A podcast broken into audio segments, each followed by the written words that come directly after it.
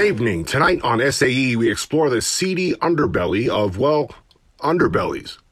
Neighbors John and Jess describe Trent Gay as a quiet recluse that mostly kept to himself. But behind closed doors, he was a man ravaged by compulsion, lethargy, and the long term effects of mild dietary child abuse. Journalist Kat Smith gets up close and personal with serial killer Trent Gay and finds out revenge isn't the only dish best served cold. So tell me, what started this serial killing spree?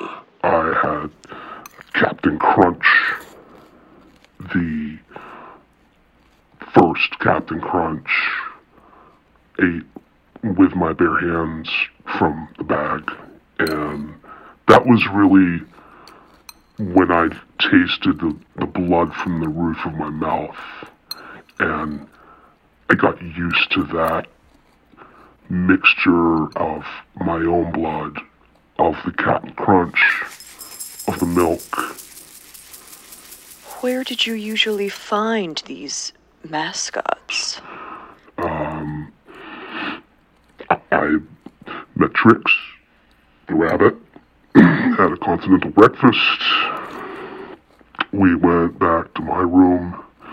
Um, we had some milk. I had, at that uh, time, I had a large wooden spoon um, that I would carry. And when I woke up, there was uh, a sort of rainbow colored milk uh, all over my clothes and all over the bed. And that was the first time I felt that I might get caught. It felt like things might be getting out of control. I had a Sam's Club membership. I told people that I owned a restaurant because I would buy pallets of Froot Loops at a time. Dozens and dozens of boxes, sometimes two, three, four times a week. Growing up, I had never seen a vegetable the first time I saw broccoli. I thought it was a plant. I put water on it. I have type 2 diabetes. As we speak, I've got a 165 gallon kiddie pool filled with sugar smacks and heavy cream, no spoon, and I'm ready to kill again.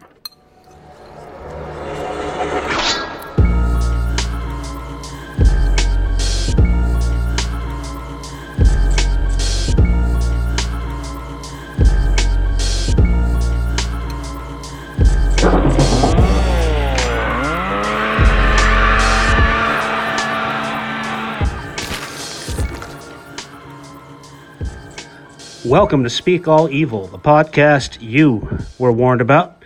I'm Mr. Sophistication. I'm in my walk in freezer. We're actually talking on the uh, remote again. We're still distancing. Don't anybody worry. I got some flack from some people who thought it sounded like we were all at the same table last episode. Uh, so let me assure everyone we are not in the same room. Um, tonight, serial killers. Not the real kind, but the make believe movie kind. Before we get going, Kevin, I understand we are giving away some exclusive merchandise. We are. we have uh, we have a limited run of Speak All Evil T-shirts, uh, which feature the fantastic logo for the show.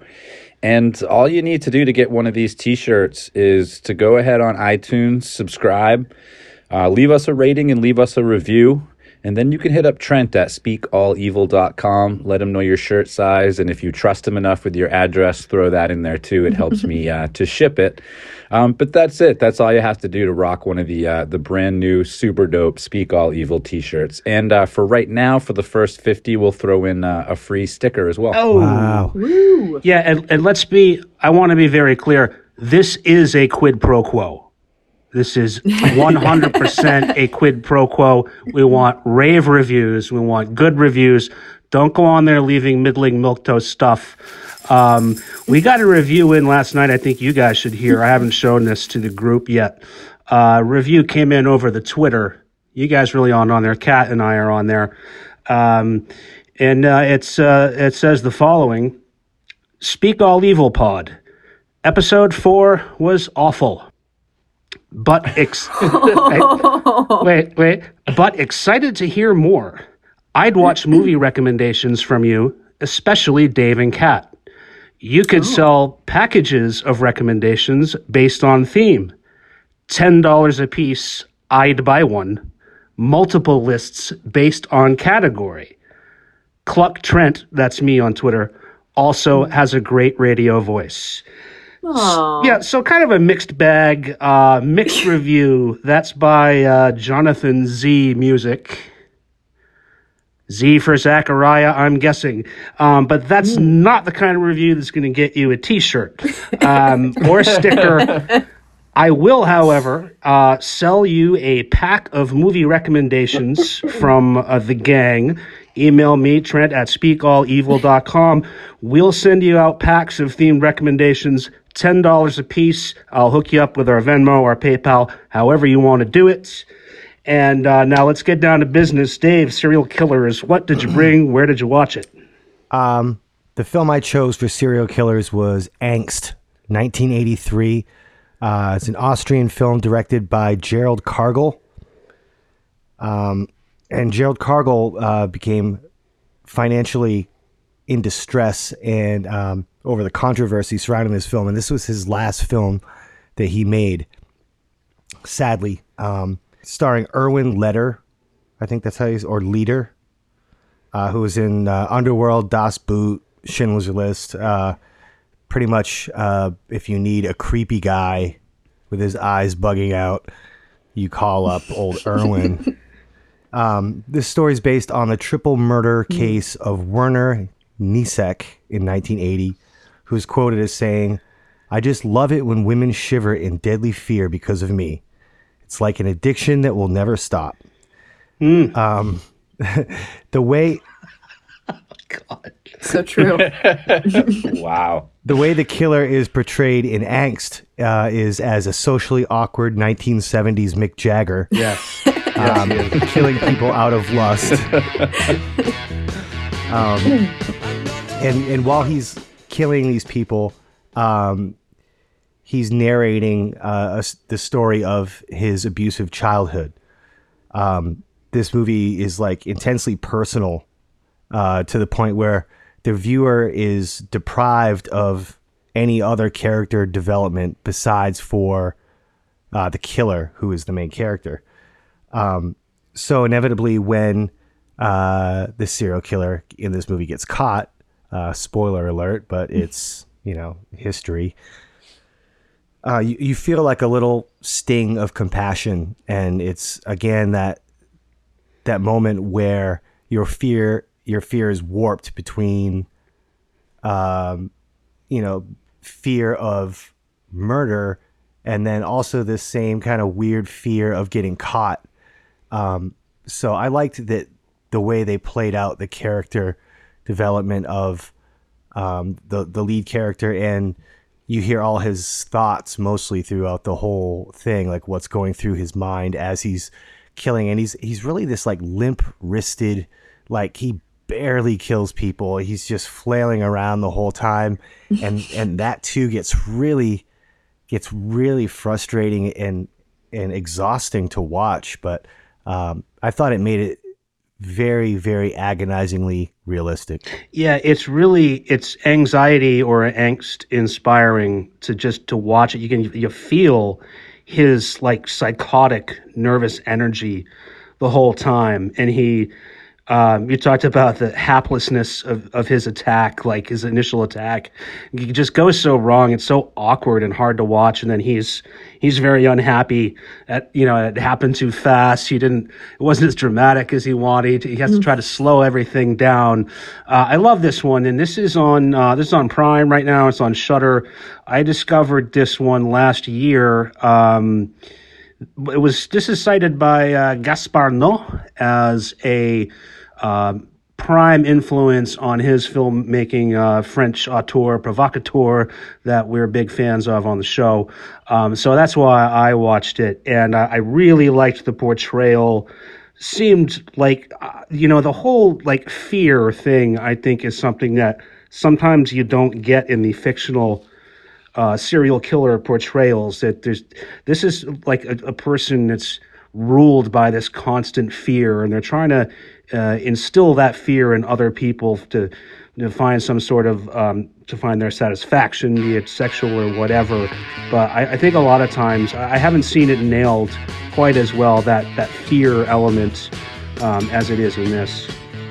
Yeah, I think the biggest thing that this movie, what makes it so scary to me, is that there are people that batshit crazy out there, like 100%. Um, and and most of them probably never go quite as far uh, as our our star here, if you want to call him a star, in angst goes. But there are people that are that fucking crazy out there.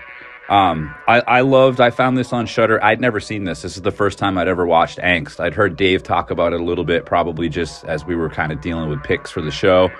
Um, but the Shudder synopsis, like, just kind of nails it. It calls out Henry, uh, Portrait of a Serial Killer. It calls out Gaspar Noé, and it also compares it to Man Bites Dog.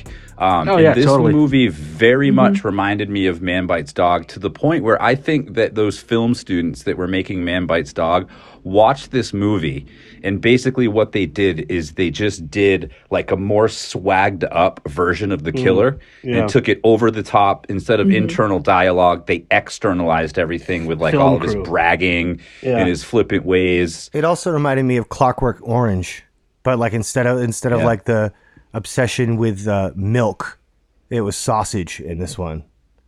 Just like really that gross sausage eating scene. I respect a scene like that. Both of them. The place he goes to, he, the the bar or whatever restaurant that is that he goes to, to just you know like oogle girls and eat sausage. really uncomfortable end scene We need more places like that. He came there to to oogle girls and, and eat sausages, but he had both, so he he did both of those things. Kat, you must have you must have enjoyed this one. I I liked parts of this one. I uh I thought the the uh, cinematography is very interesting, like the camera work. I'm a big fan of like, you know, the camera like on the person and then like them kind of like moving around. Um I thought the music was interesting. It was like had this weird eerie thing going on. Um but the, the voiceover wasn't terrible. I, I liked it more than like other voiceovers that we've heard. I just thought it was a little one note after a while. Like, you know, a few minutes into the to him, you know, trying to murder this family, I was like, okay, so what else? Like it kind of just drags on. I felt like it was just kind of a little boring. And the movie's only like an hour and 15 minutes long, so it's not a very long movie, but it felt like it was going on for an eternity for me. Um, what I thought was interesting is that this movie came out only three years after the actual murders happened, which Wow. usually I feel like you know there's at least like a decade That's or a quick- so. But this quick one, turnaround. it was yeah, they were like Austrians, mass murderer. That's what they called him, but he only killed four people in total. Three. yeah if you look up if you look up that guy's wiki you know everything about angst Mm-hmm. says that it's, it's loosely based on werner Kniesek, or however you say it but if you look up what he actually did that's a bunch of bullshit they basically just threw this thing into production and they were like all right we're going to make a movie and we'll just fictionalize some stuff and say it's loosely based so i don't know if they were trying to avoid potential legalities or the fact that maybe because he's still alive. it's too bad like today. But um yeah, a, a lot of the fucked up things that happen in the movie he actually did. Like what I think of is the heart medication.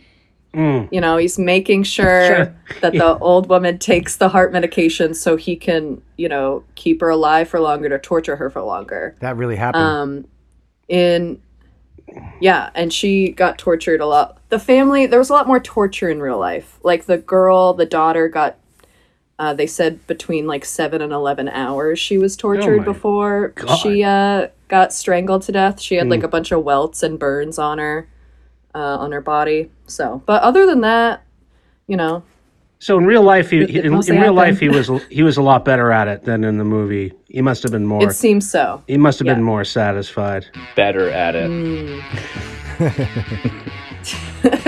I liked how uh, how totally oblivious he was to his situation once he has moved on from the first conquest.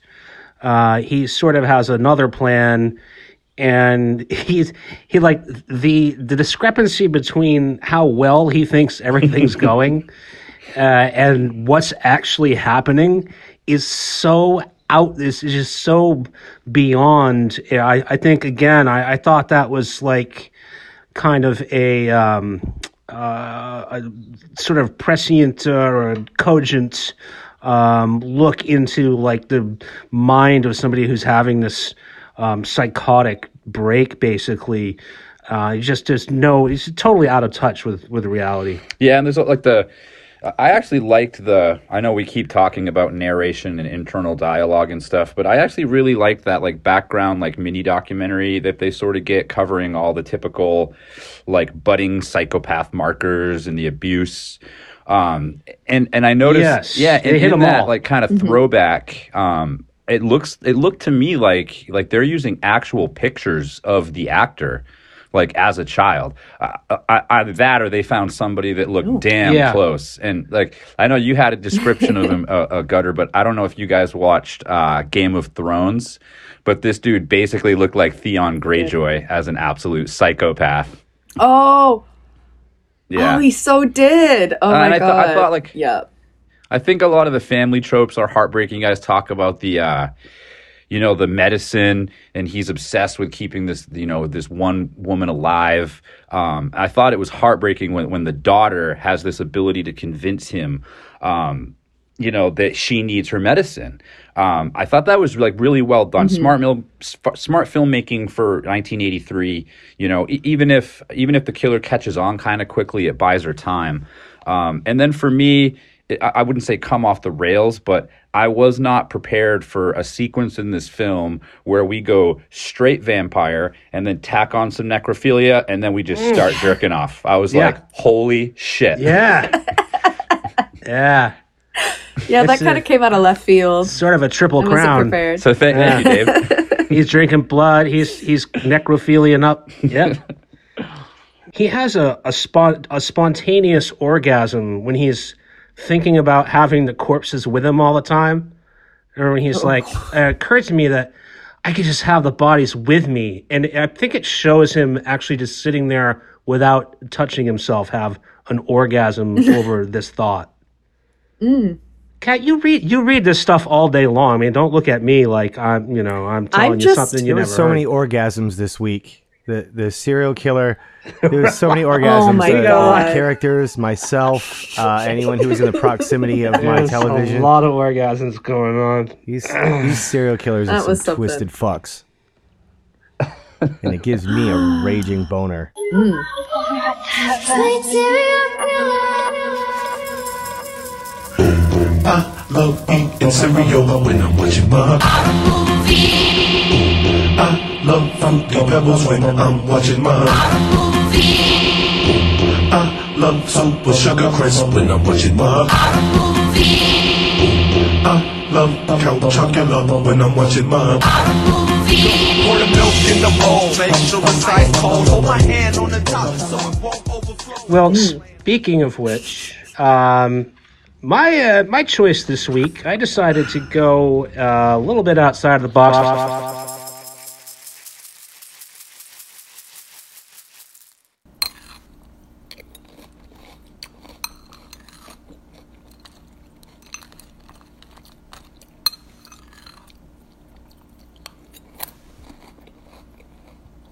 Get a little bit intercontinental with it. Um, the 2013 Argentinian film called She Wolf, aka Mujer Lobo. Um, this is, uh, you can watch this on Tubi with ads, but I discovered this on uh, a streaming subscription service called Midnight Pulp that I really, really love. Um, there's tons of uh, cult and foreign classic indie underground, just tons of wild stuff. It's like $4 a month. It's a total steal for the price of like one movie rental you could have midnight pulp all the time, and you can find movies like She Wolf um, from South America. This is about a sex worker who trolls the subways uh, of Buenos Aires and um, picks up clients and dispatches of them in uh, a number of gruesome ways. And she's got a, it seems like a little bit of a personality problem. There seem to be uh, a few personalities operating at the same time, and they're all a little bit different. And uh, she's also being pursued by local authorities, which um, the local authorities in this movie a lot different than the authorities depicted in Angst uh, or any of the other movies that we're going to watch this week. Uh, real hands-on detective work. I loved this one. um, big fan of this movie. Kevin, what do you think of this one? You didn't. You haven't mentioned it all week, so I've been curious. to say, geez, Kevin. Kevin watched She-Wolf. He hasn't said one word about about it. it, the company outing. You didn't show up to the, the team building exercise this week. Yeah, I know. I've missed actual corporate meetings, uh, like professional meetings that I was getting paid for, and heard about it less than the little um, spontaneous uh, uh, marshmallow roast you guys had the other night. I'm very sorry, but Well, your pick for this week came up in conversation. So my my first note, a little ways into this, was uh, Trent picked a porno and basically threw his pick in front Yeah. of the uh, moving subway train this week. Um, I, I I wasn't loving this movie until uh, the cop apartment scene and the chase scene, and I thought it kind of it turned around for me a little bit there. Um, it's super confusing. This is one of the few movies that I would, I, I personally would recommend reading a little bit about because it's it's one character or one yeah one character played by three different actresses portraying a different part of her personality. And if you don't know that going in, the whole beginning of this movie can really be confusing um, once I kind of understood that, um, I started to, to enjoy it more. I mean, um, you know, I, I, I question whether, you know, it's kind of lowbrow horror going for like super highbrow stylization. Um, like I look at a movie like this that's shot in black and white and very stylized, and I, I wonder at the end of it, you know, did it earn that? Or was that just something that they kind of threw in there to like maybe make it a little more viable? Um, and I'm just saying, I, I know a lot of the horror movies that we've watched, and even some of our picks, aren't filled with like Oscar-worthy performances. Um, but I thought this was a pretty bold movie to go so artsy and stylized and sparse. Because what it what it did for me is it made any any acting performance shortcoming really stand out.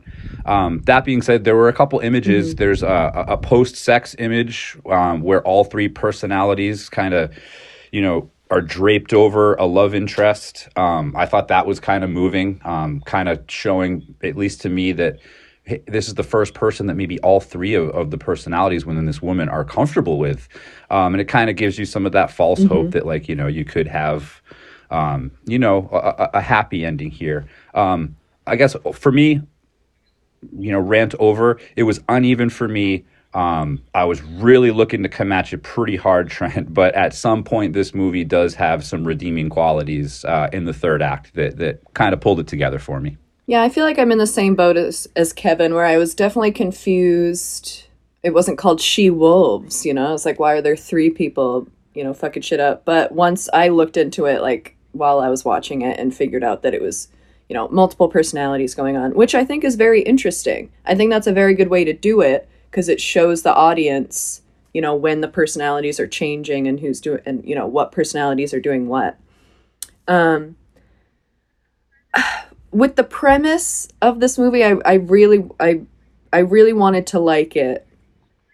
But it was just like it seemed very sad to me that this girl felt that she had to like behave in all these different ways. Like it was just sad like that she was obviously mentally ill in some way and she's using these sexual encounters to you know fill whatever void or fill whatever void of uh, her personalities. I didn't think she was a sex worker. I didn't pick up on that. I thought she was just trolling the subway um, for for dudes. But um, I would say parts of this film were a bit much for me. Um, especially since I have other people that Oh, live wait, in my did we- house. Did we have, did we offend sudden- your roommates? No, I just I, Uh. there was one moment where I saw a little head poke around, and so I was like, "What are you watching?" so there were times where I definitely like muted it. Just it was like, okay, are there any important plot points that are about to happen? It's not in it's not in English though. I would you have to be just like this this the screaming and grunting and, and orgasming that Yeah, it wasn't. It wasn't the words that were. Uh, The universal mess it up. language of ejaculate. that. Oh my god. So Yeah, the detective was an on got a serious level. Load. sure. real law and order guy. Real Well- law and order guy. quite the opposite of what Kevin was saying. My actual complaint would be that there were too many happy endings. Ew. as, as I was watching it, I had to keep pausing it every 10, 15 minutes to fillet myself and then continue on. Um, uh, quality wise, to me, uh, it would be a great music video if you were in like a college film class. That would you, you would get an A on that. But I mean, I, I didn't really like it. Uh, my girlfriend told me uh, when I was watching it, she was like, "You need to watch this movie in the bathroom by yourself. Don't watch this out here." and and by the way, Kat, I need you to do some sort of um, promo for Spank All Evil, like it, like it's a like it's a one eight hundred number. Oh yes, I get to break out my radio and I'll, voice. yeah, and I'll Great. get some porn music in there. Hey, you. Yeah, you. Are you tired of watching scary movies all by your lonesome? Squeezing that pillow all night long? Well, now there's a site just for you spankallevil.com. I'm so scared. Won't you come and hold me? Spank All Evil. Well, I'm, I think- I'm surprised. I'm surprised we have to. Fo- you know, I don't. Is this is like um, uh, Mormon all evil or something? Or speak speak all. I don't know. It's a speak all Mormon Tabernacle Choir I just, here. I just told you I filleted myself every 10 minutes. I mean, how, how where There's do we a have lot to of go? sex. Trent- She's a sex worker. I'm sorry. The last guy he had sex went- with a, a corpse and yeah, shit on it. right. and Uh, yeah, we're that was fine. Oh yeah, having sex with the corpse and shitting on it. But but a, a sex worker taking agency um, and uh, doing things on her own terms, and a, a female a a female serial killer though that's that's over the line. There was a money shot. Uh, this is some kind of porn. No, no, no. I th- I think all we're saying. I mean, I didn't I didn't actually like the movie, but it wasn't because of the porn. That's the parts I liked.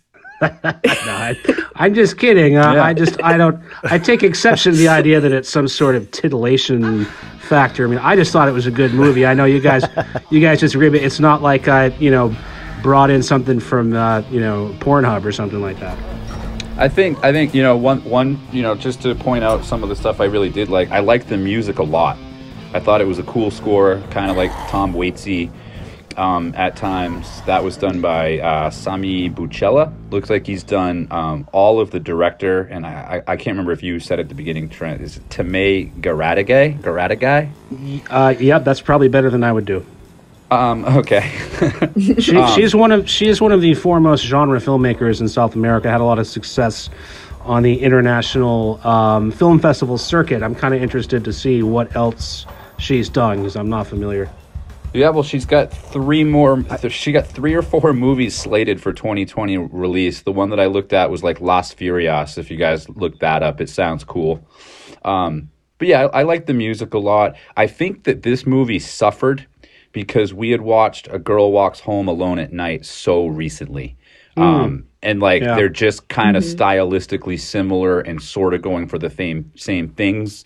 And A Girl Walks Home Alone at Night is clearly far superior, i- in my Oh, opinion. sure, sure, sure. I appreciate that you picked Mm-hmm. it though. I mean, like if a girl had recommended that I watch this movie, I would immediately uh, upon finish finishing it, I would be like, she wants to fuck me. And that's, that's I was flattered kind of that you chose this uh, for me to watch. So, and you're like, you're really gonna like this, Dave. And Well, I, yeah, I thought if anyone, I thought if anyone would appreciate it, it would be Dave. But we're getting, you know, Father Dave this week. But you know, Dave went with with angst, and uh, Kevin Kevin went with uh, Lars von Trier's like most Well, no, provocative. no, hold on. uh, First of all- so these guys thought they were hold on, coming get in. back. Let me defend myself. Let me defend I, I just, myself. I just wanted. No one was like slayed or murdered. They were they croaked. Everyone just croaked. Everyone just tipped over and This is a croaked. serious podcast. They were lame death scenes. Um, she bit his dick. Yeah. She bit a guy's dick off. Yeah. She bit a guy's dick off with her mouth. There's so much penis biting on this show already. It's like And it's got to stop. Well, no, that's that's a mark of a good horror movie. If somebody gets their dick bit off, like happens in She Wolf, and she um she does the vampire murder toward the end of of uh you know I don't want to no spoilers, but uh yeah, I thought there was a good amount of blood and guts.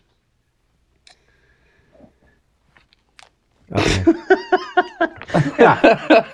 Hey, I mean, you know, it's not for everyone. I'm a big fan. I, I gave it um, four out of five emojis myself. Um, Which emoji? The eggplant? Yeah. I need some fruity, maybe some lucky charms. Then I can have two Oh, I love you. cinnamon toast crunch. Yeah, I'm talking about two percent milk. To go with them tricks I'm about to kill. I'm talking about two percent milk. To go with my everyday milk.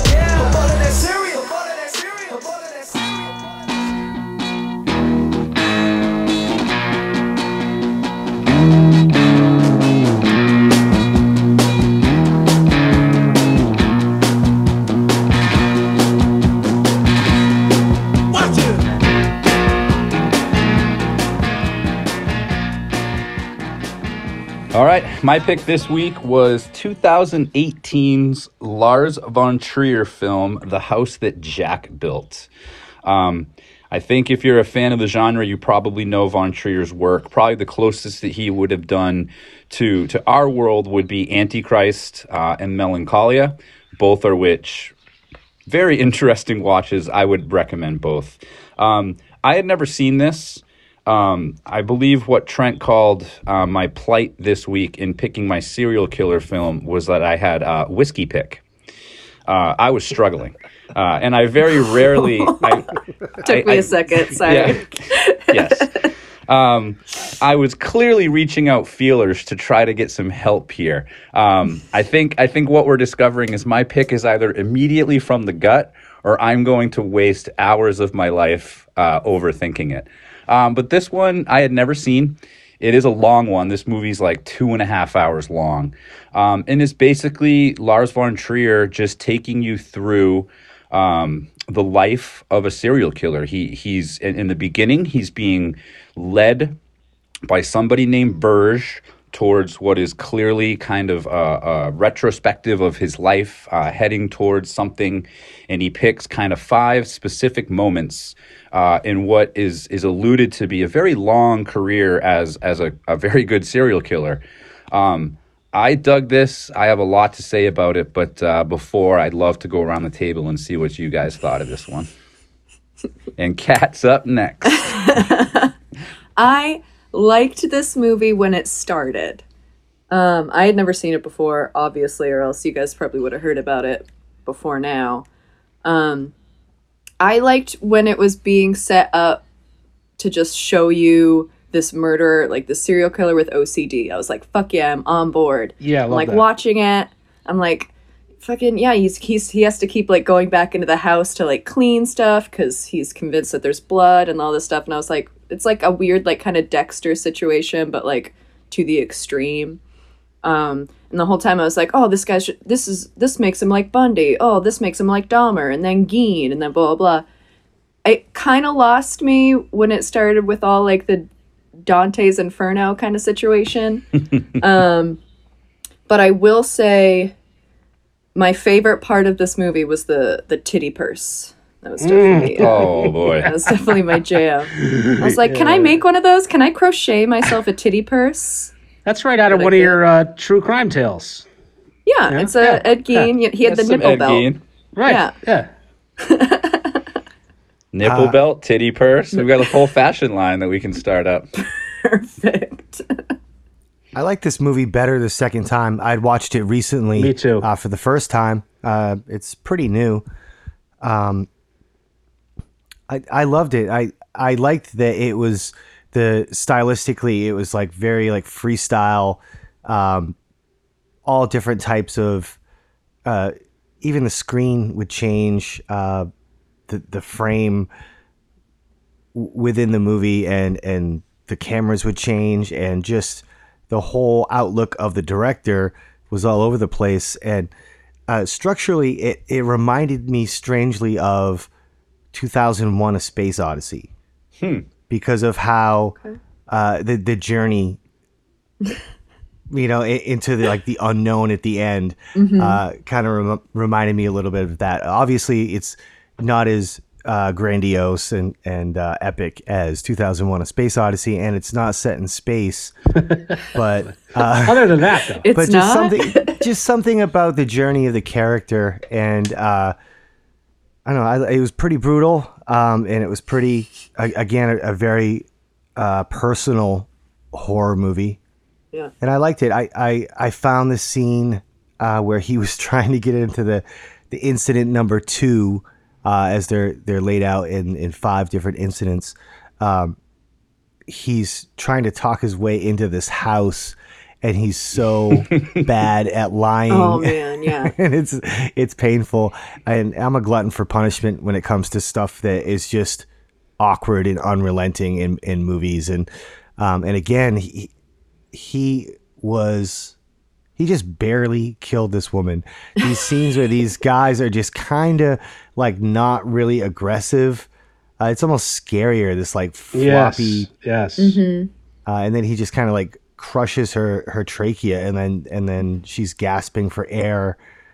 Uh, it's it's pretty disturbing uh, that the that second incident. But I, I like the, the the journey. The path of this movie is cool. It is a little too long. This was uh, definitely my favorite one by far this week. Kevin, you had me eating out of your hand for three or four episodes now. Once again, you have chosen uh, my favorite one. And I've, I've seen this three times now because the first Wow. time I went to see this at the theater, they, they did a one night national um, screening of the uncut version last November. And I went to that and I and I didn't like I was let down. I don't know. I was just the expectations were such that there had been the big hubbub at uh, at Cannes Film Festival where like a hundred people walked out, but then another hundred people gave it a standing ovation. There was all this controversy. Lars von Trier had been um, banned from uh, Cannes Film Festival from when he was promoting Melancholia. Um, and uh, so I, I watched it again when you recommended it um, for this episode, and I was like, I love this movie. I don't know what my problem was that night. Uh, and then I watched it again just because uh, it's, it's great. I mean, I think it's a masterpiece. You got, first of all, we haven't mentioned the star studded cast. We've got Matt Dillon is the killer, uh, Bruno Ganz is sort of his guide. Um, Uma Thurman, Riley Keough, who I just saw recently in The Lodge. Uh, she was in Under the Silver Lake. She's done, made a lot of really interesting choices. She's also uh, Elvis's granddaughter, which I never knew. And she is, um, uh, speaking of, of the, she is actually the the uh, titty purse. There's a lot of Riley. Oh, There's a lot of Riley in this movie. Your your boob log must have been overflowing, cat. On this really one. uh, right off the page. off the page. Loved Um, I, I loved, you know, I, I- I thought again a, a lot like Angst. I thought that it nailed. I loved the OCD stuff, and I thought that it nailed a lot of those subtle, um, those subtle aspects of what seemed to sometimes drive these killers. Um, that all, in, in the in the some of the more cheaper portrayals they don't really get that deep, but you know that fearful. Again, he he talks not too much about his childhood, but talks about being a fearful child, and you can see that he's fearful even when he's committing these crimes. I loved the um, the Bob Dylan Subterranean Homesick Blues video card sequences. I loved him practicing expressions in the mirror so he can seem like a normal like he's he has to like practice like normal expressions you know so he can Yeah. pass out there while he's uh, trying to do his stuff. Um, the picnic. I think the Oh, picnic my is legendary. This is in all of European uh, auteur provocateur film. The picnic has got to go down in history. So um, It big, is- big, that- big fan of this one. that's that's one of the most disturbing scenes of the film. So one of the one of the uh, instances that he talks about the five that he picks to tell Verge about as as Verge is leading him to his fate. He basically like I got a very Bundy vibe from Matt Dillon's character. You know, I, I know there's a lot of references to actual serial killers in this, but like you know, Matt Dillon, it starts in the Pacific Northwest. He has the crutch. He uses disguises. He has Yeah. all Yeah. these attempts at girlfriends and family, but the family incident where he goes on this explanation of what order you kill a family of deer is like one of the most chilling like i mean you you know Yeah. th- this this movie doesn't hide a whole lot like you know what's Yeah. coming um but just the way he explained that and then when when they're showing his relationship with Riley Keough before she becomes uh the, the boob purse Titty um, purse. Say yeah, it. She, she, she, titty purse. she ha- she has. I mean, first of all, he calls her simple. oh which my is his, god, nick- that's his oh nickname for her, which is just Yeah. brutal. And she looks at him at one point. And by the way, she she acts this beautifully. Like she seems every bit as her. She's so vulnerable uh, and gullible. Uh, but she says to him, um, "Why do you have to be so cruel? I'm not completely stupid." And Matt Dillon delivers this line that just says, "That fucking depends on your definition of completely." And I was like, "Oh my god!" So bad. Ouch. There's actually there's a um, a pretty extensive interview with Matt Dillon on YouTube. Um, I, I it's some sort of film institute, but if you look up um, House that Jack built Matt Dillon interview, um, he talks about that scene and how hard it was to do with Riley Keough because she was she was so good at being terrified, and he felt so awful about doing it. Said he he really had a, really had a hard time getting through that one. I nev- had never thought of him as a uh, a villain. He he rarely ever plays a villain, let alone a, a serial serial killer. But uh, I liked him. Uh, something about that like like forehead that like sticks out over his eyebrows, and he's got like the really like chiseled square face. I thought he was scary Yeah. this movie like gives you the the feeling of of isolation. You know, some of the horror comedies and the less uh, serious stuff you often see like killers with friends, but I think the reality of it is that these guys are often you know they're they're loners. They have no one around them. Uh, they establish these relationships and then they're soon gone because they kill them. So I thought the almost claustrophobic isolation of Matt Dillon's character was really well done in this, and it has a, a lonely tone to like the whole thing. Yeah, I mean this this one to me again touches on on you know tickles my theological bone because essentially you know Verge who who is his guide, what they're referring to is Virgil, who is one of Rome's greatest poets. Um, and notably in, Dante's Divine Comedy, Virgil is Dante's guide through hell and purgatory. Um, he died 19 years before Christ's birth. He was never baptized. Therefore, in lore, Virgil could never actually go to heaven. Um, but since he did nothing to to warrant hell, he's allowed to live in limbo and purgatory. Uh, so he knows the nine circles of hell better than anybody, and often guides people um, who are going through that. Um, and I just thought a lot of the a lot of the theological references were really cool. Um, you know, when they're going through, like I think he refers to uh, like the Elysian fields. Um, I love Yes. a- a- anytime the the scythes were going uh, in the fields. That that if you notice, anytime that happens, that Matt Dillon or Jack, he just stops and is like, it's the only time that he's like calm and like contemplative. Um, so there's a lot of a lot of references that you can you can dig into um, theologically, but I thought it was interesting that of all the people that that Von Trier brings up in this Verge, obviously Dante, um, the poet Blake, um, that he leaves out Milton in Paradise Lost. There's there's the, that's the most obvious one to me. So I thought it was curious that he left out um, any references uh, to to Paradise Lost.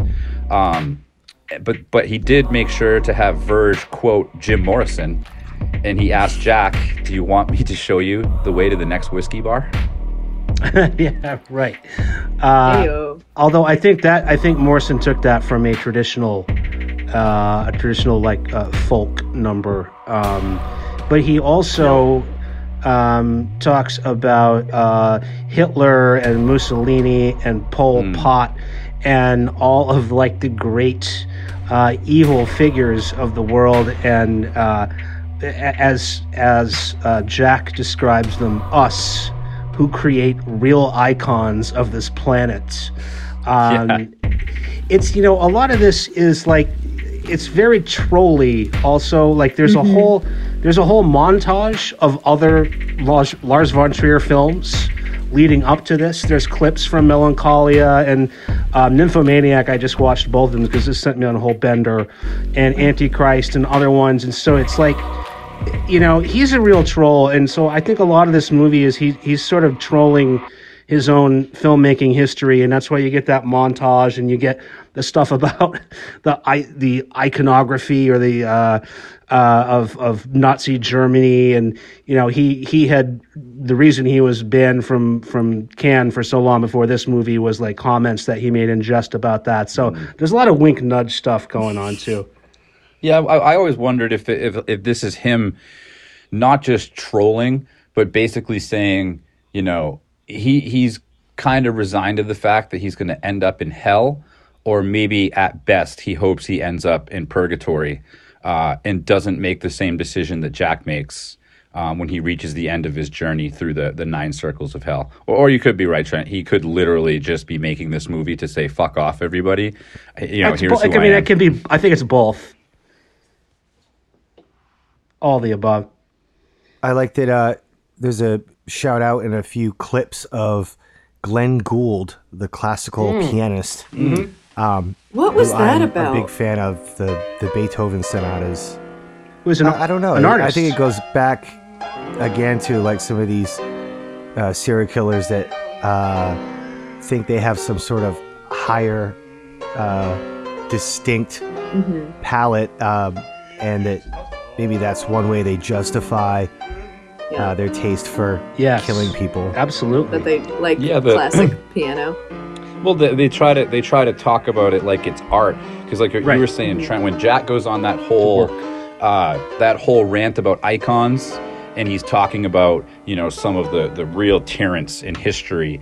Uh, Virgil's next speech tells him about that concentration camp, uh, Buchenwald, and he starts talking about how there was a tree in the middle of that concentration camp um, where allegedly uh, Johann Wolfgang Goethe wrote some of his most important works while sitting under the tree before this was a concentration camp. So I think von Trier was kind of tie, trying to tie in or, or bring Jack around to be like, no, like there's some real art, you know, surrounding some of this bullshit uh, and some of this tragedy.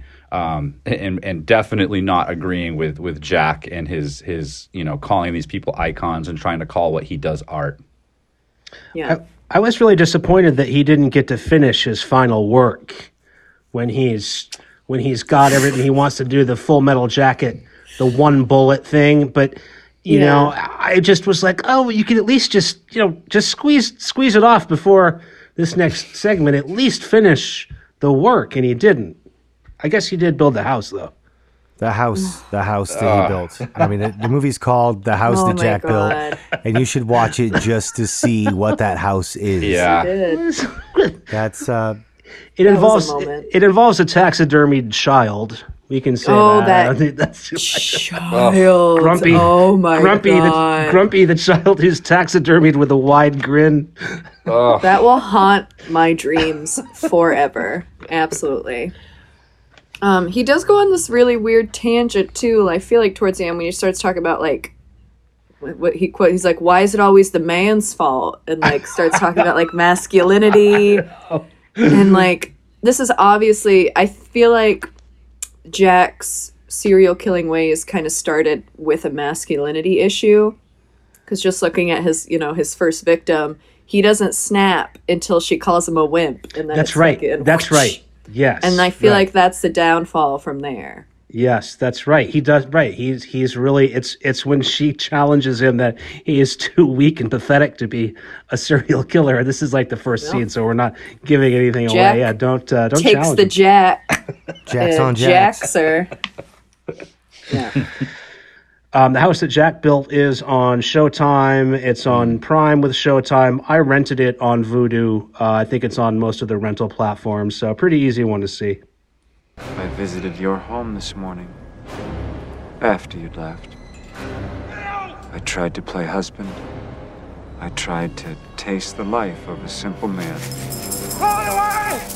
Put the gun down. show you with the box. What was in the box? It's in the box. Not till you give me the What's in the fucking box? Milk, corn, sugar, You malt flavoring, You're a high fructose corn syrup, salt, sodium ascorbate, ascorbic acid, riboflavin, vitamin B6, thiamine, vitamin A, folic acid, corn flour blend, whole grain yellow corn flour, degerminated yellow corn flour, wheat flour, whole grain oat flour, oat fiber, soluble corn fiber, hydrogenated vegetable oil, coconut, soybean, cottonseed, milk corn, molasses, wheat starch, reduced iron zinc oxide, vitamin B6, natural flavor, blue 2, turmeric color, yellow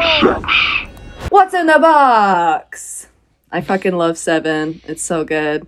This is one of my movies. It's kind of like a um like a Silence of the Lambs for me, where I'll just throw it on whenever when I'm just like, oh, I don't know what to watch. I'll just some light watching. I'll just watch Seven. Um, David Fincher, ninety five. Watch this bad boy on Showtime Plus or whatever the fuck, and then you can rent it anywhere though, because it's still a very relevant movie. It's out there. Uh, you got Morgan Freeman. Uh, you got Brad Pitt, Gwyneth Paltrow, Kevin Spacey, that guy that usually yells um, in uh, like army movies.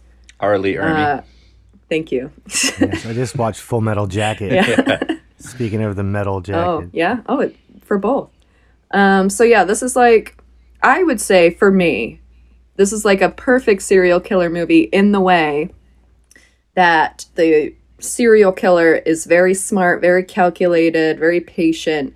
Everything that he wants to happen happens. And everyone else in his little game are like his little pawns. But also, if you didn't have the good, like the like the Morgan Freeman, like the smart detectives doing their part, none of this would work. So it's like that give and take of like not like a, of uh, competent detectives with this crazy theological uh, serial killer. Uh, it's just great. I am upset that some people didn't really like this film because I thought this was like a very easy, crowd pleasing, go to serial killer film.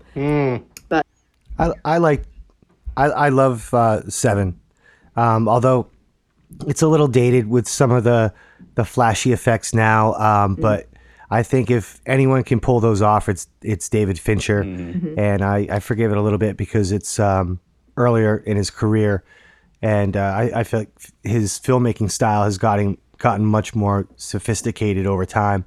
But uh, Seven always reminds me of the skit in the the Wu Tang album where he's like, I fucking, I fucking sew your asshole clothes and keep feeding you and feeding you and feeding you and feeding you. I thought uh, Morgan Fe- Freeman was great. Um, I thought Gwyneth Paltrow and, and Brad Pitt had great chemistry, and I like what's in the box. I like this is this is a comedy for me. Um, it's like I watched this. Uh, I can most enjoy this as like a, a parody of Law and Order. Um, I saw this back like in the early aughts, and I, I really didn't like it. I, I guess the end a mile away. Uh, not that it makes any sense, but um, I love. First of all, I I really dislike the acting of Morgan Freeman across the board. I, I don't like him in any movie. Um, it's just he's very one note to me. He just has this thing that he does, and like it just it's very annoying to me. So my favorite parts of this movie were like his little one-liners, like his wisdom, like he's preaching. Like, yeah, okay, well, yeah, he's Yeah. quoting the Bible. Good, good. You're real Sherlock Holmes over here. But my favorite one of all, uh, he has many of these because that's what he does in these movies, is uh, when the model. There's a scene where a model has been dispatched by the killer and uh, he's going through the seven deadly sins if you don't know the conceit of this movie um, so she's representing the pride killing and the medical examiner is looking at the body and uh, the killer has cut off her nose and so morgan's standing there and, and the medical examiner says he cut off her nose and and, and freeman goes despite her face. And I'm like, this is the funniest fucking serial killer movie of all time. Um, Kevin, what do you think? I don't think it's uh, going to shock anybody that I've watched this movie probably like 25 times in my life. I, I love this movie. Um, it is very buddy cop setup. You've got Morgan Freeman as the cliche about to retire guy. You've got Brad yes. Pitt as the overeager newcomer. Oh, yeah, you know always. some You have shit's to gonna that. go down. You know that Morgan's not going to be able to retire. You know he's going to be trying to calm this kid down. Um, here's the thing that I realized watching this movie this time because it's been quite a few years since I've seen it. The whole movie, you're watching Morgan Freeman as though he's the mentor of Brad Pitt and you're kind of like, okay, Brad Pitt's the puppy dog. But I watched this movie this time. I think that Brad Pitt is actually spending the entire movie like unknowingly mentoring Morgan Freeman. And that's simply because I'd never really paid attention to the last line of the film, not not the Hemingway quote that Freeman gives. But R. Lee Ermey is asking Morgan as as Brad Pitt is is meeting his fate, you know, and Morgan Freeman this whole time has been like, I'm leaving this shit city, I'm going to a cabin in the woods. And then the captain's like, Well, where are you gonna be at, Somerset? And Morgan Freeman says, I'll be around. So I think, like, sort of, I had always watched this, like, ah, Brad Pitt didn't just learn his lesson, but I actually kind of think that he was unintentionally spending the movie, you know, kind of, kind of changing Morgan Freeman's perspective, which he spends, you know, the whole two hours saying he will never change. Um, I love this movie. I think Dave, you're right. The one thing I would say is that some of the '90s effects are are super glaring you know having having the band coil cover nine inch nails closer for the opening credit sequence is like su- as 90s as you can get um, but look fincher considers this his first movie because his first actual movie was alien 3 which if, you, if you ever want to waste two hours of your life read about the making of alien 3 and what david fincher went through. Um, so for him to bounce back like this because he didn't even want to make movies anymore, uh, he was quoted as saying he'd rather have colon cancer than make another Hollywood movie. Um, and then again, I think the script. I think Andrew Kevin Walker deserves a lot of credit. It took him two years to write this script. Um, it's a it's a very I think clever movie. Trent, you, you probably disagree. I love like the way that that you don't know who the serial killer is until he decides to make himself known to you. And I also think the marketing of this was brilliant in that they never even marketed the actual actor that played the serial killer um, because he's a pretty well known actor and they didn't want you to know. Um, they didn't want to detract from it. Um, It's like when you find out who Keyser Söze is. in the usual suspects. Yeah, Literally. You, you gotta call. kind of you gotta call Kevin Spacey for that. Big surprise. Um, I liked the uh, Kevin. You were talking about the buddy cop. I mean, I, when I say like, I mean not like when you like something really ridiculous and funny. The buddy cop thing. I don't know if uh, if any of you guys have ever seen True Colors. Or no, no, it's not not not the Cyndi Lauper song. Uh, it's the the movie Colors with Robert Duvall and Sean Penn. Emilio Estevez. Sean maybe? Penn and Robert Duvall. They're Oh. they're the cops fighting the gangbangers in L.A. And Ice T does the soundtrack song. Ooh. Colors. Oh, yeah, you remember yeah. that?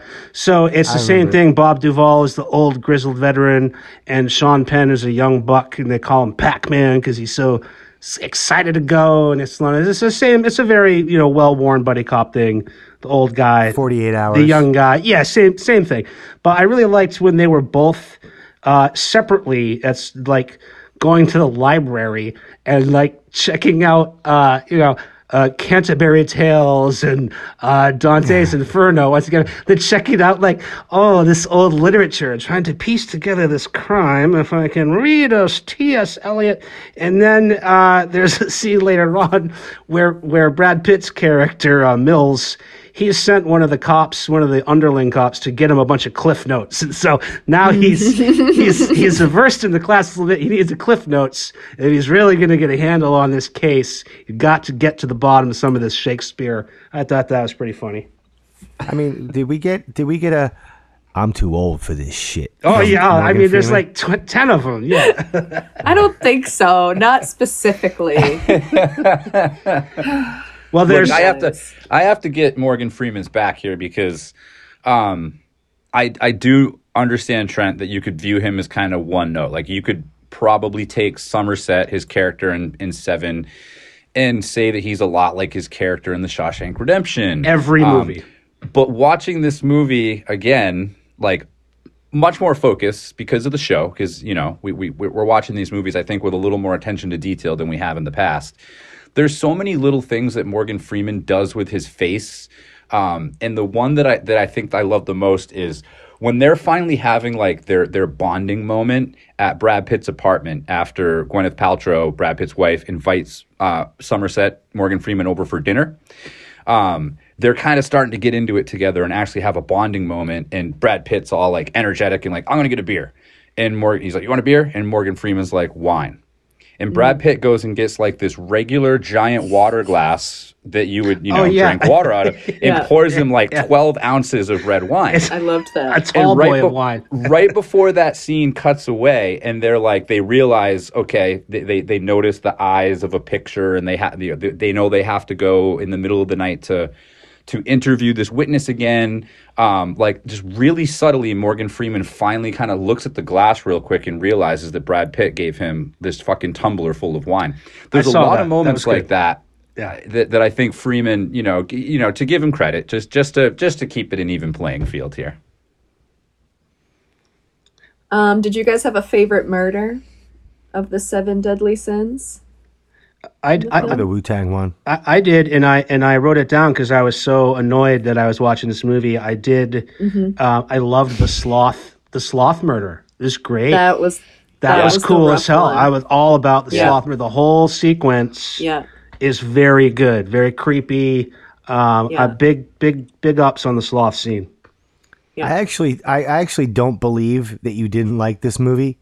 I, I, I refuse to argue with you about it, but I, I believe that, that you, especially when you first saw it, when you say you walked away and you didn't like it, I don't believe that. It has so many of the things that you look for in a movie. No, I, I, And, I, and back then they weren't done before. I, I watched it in my apartment on Atlantic Street on the hill with my long ex girlfriend Sam, and uh, I didn't, I didn't like it. I can tell you exactly. I remember specifically. I just didn't like Can I it. get so Sam's phone number so I can I call thought her we and could. see? She's on Facebook. I don't think she probably wa- wearing a- I, a I don't think she Seven wants to hear from any one of us. I can tell you that. uh, but I thought I thought I would like it more this time. Maybe like oh, I was young, I, I should give it a chance. And uh, but it was it was like I said, it was great laughs. I loved. Um, I did love the.